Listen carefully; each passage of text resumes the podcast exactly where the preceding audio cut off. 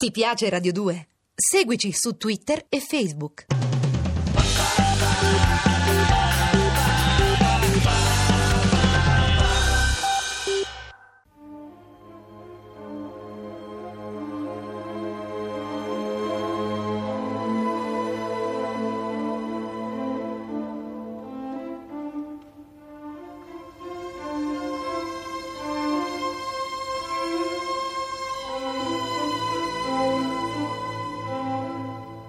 La scala per l'inferno. Originale radiofonico in 30 puntate di Valerio Evangelisti. Regia di Massimo Guglielmi.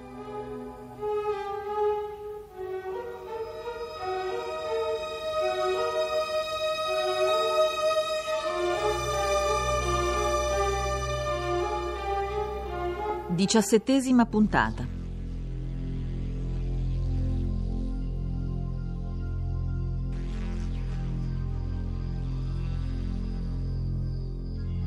Il terzo mondo!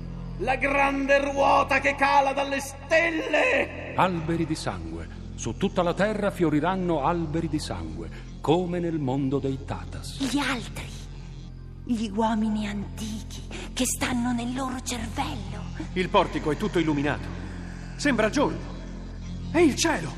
Guardate, è tutto pieno di punti rossi.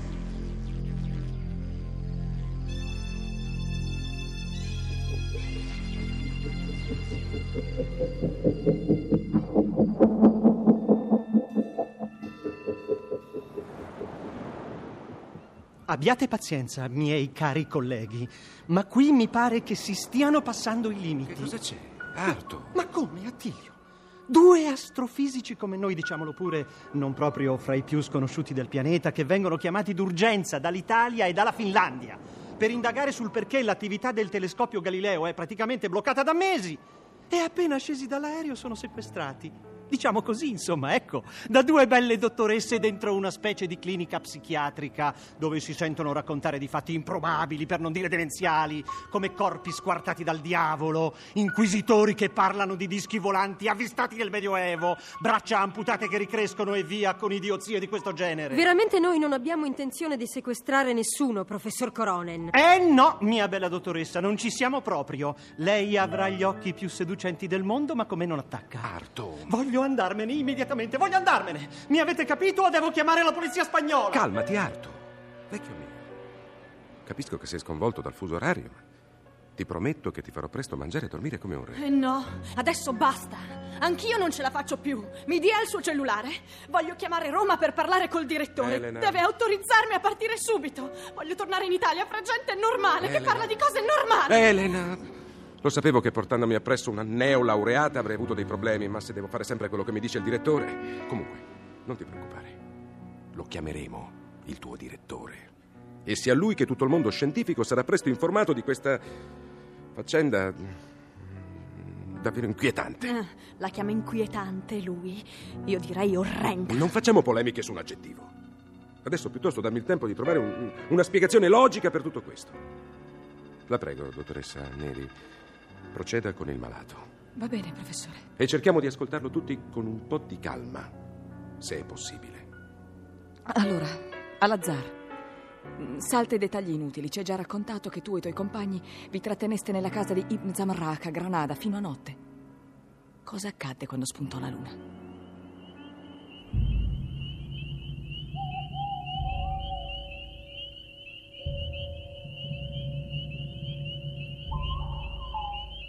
Quando la luna fu alta nel cielo, Ibn Zarrak tornò da noi.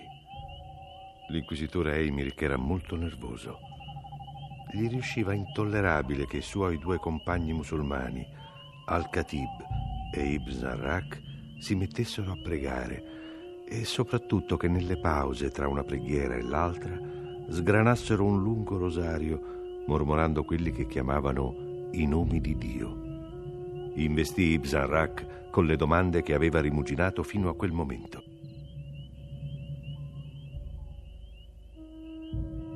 Mi avete detto che nel libro che Abu Said non vuole che si legga, il Picatrix, si fa menzione di un'entità chiamata Raukeil. Sì, è un angelo, o piuttosto un genio. Affidato da Dio allo spirito di Marte perché attui i suoi voleri. Potrebbe coincidere con uno dei mostri che il libro della Scala colloca nel mondo chiamato Arca? Signore, non credo che il mio amico Ibn Zamrah conosca il libro della Scala. Pochi lo conoscono. Non è vero, Mohammed? Sì, è così. Non lo conosco questo libro. Arca è la terza delle sette terre che stanno sotto la nostra. Una parte di quello che voi cristiani chiamate inferno. Il cielo di Marte invece sta sopra di noi. Capisco. Ibn Zamrak, questo Raukeil nel Picatrix è descritto come capace di aprire la schiena degli uomini e asportarne i polmoni? No, una leggenda dei predoni del nord attribuisce questo orrendo potere a uno spirito malvagio, un gin, che chiamano Jebad Ria Mel Laktaf. E chi sarebbero questi predoni? Ve lo dico io. Adesso c'è chi li chiama normanni, ma un tempo venivano detti vichinghi. Battevano le coste dell'Africa mettendo tutto a ferro e fuoco, come fanno i corsari cristiani. Uno dei loro supplizi consisteva nell'aprire la schiena delle vittime, rompere le costole e estrarne i polmoni. Chiamavano questa tortura l'aquila di sangue. Ibn Zamrak, sapete che aspetto avrebbe questo Jebad? Jebad Riamel Laktaf. I berberi lo descrivono come un grosso cane, forse proveniente dalle isole dei cani. Così almeno mi ha riferito un grande viaggiatore. Ditemi, le isole dei cani sarebbero per caso quelle chiamate anche isole felici? Esattamente. Ma non è affatto detto che esistano veramente. I nostri viaggiatori si divertono spesso a inventare terre misteriose per rendere più interessanti i loro racconti. Credo proprio che esistano veramente.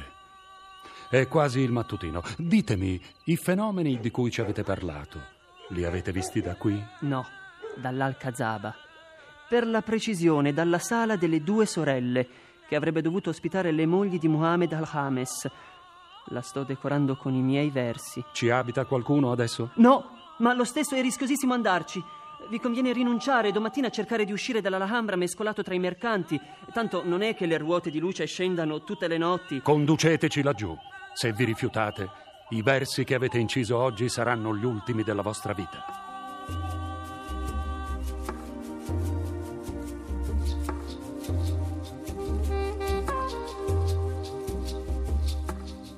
Ibn Zarrak era spaventato a morte, ma la voce di Emiric era tanto imperiosa che non osò disobbedirgli. Ci guidò attraverso odorose siepi di mirto, casette sbarrate, giardini avvolti nell'ombra. Finalmente raggiungemmo un gruppo di costruzioni non completate, coperte di impalcature. Entrammo in una di esse, attraversando una selva di colonnine.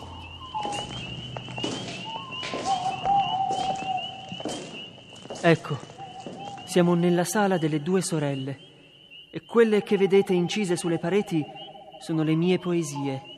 Hai scolpito anche quel rilievo che raffigura un uomo barbuto con il corpo di cane? Sì. Come hai osato ritrarre le fattezze umane? Non sai che la nostra religione ce lo vieta? Ma quel basso rilievo è stato ordinato dal grande emiro Abu Said in persona. Anche i versi scolpiti sotto sono suoi. Potrei sapere cosa dicono quei versi? Ve li traduco io, Magister. C'è scritto: Le Pleiadi gli servono da amuleto, la brezza lo avvolge di magia, una cupola scintilla di un bagliore senza pari, nascondendo e svelando le proprie bellezze, e conversa con la luna mentre i gemelli le tendono le mani.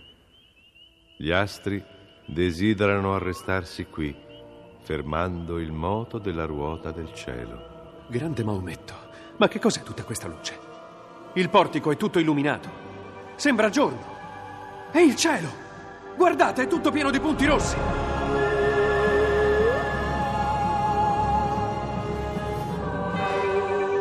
Non sono solo punti.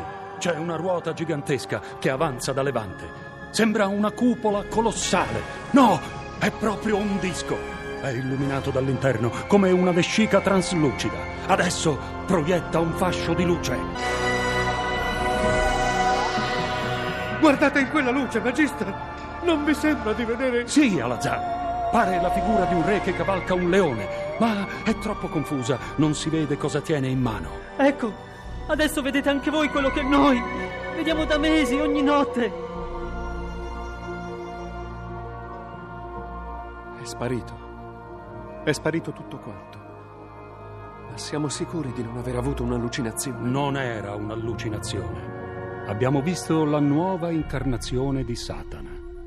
Adesso sappiamo quanto potere ha il nemico che stiamo combattendo.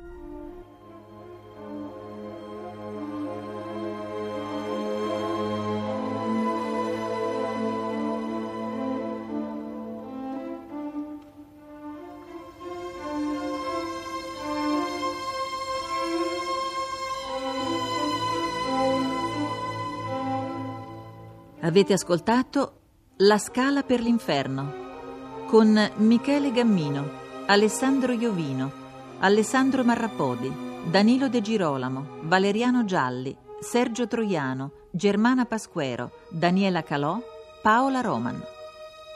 Realizzazione tecnica di Lorenzo Cotta e Luca Trevisan. Posta elettronica sceneggiato chiocciola rai.it Seguici anche su Twitter.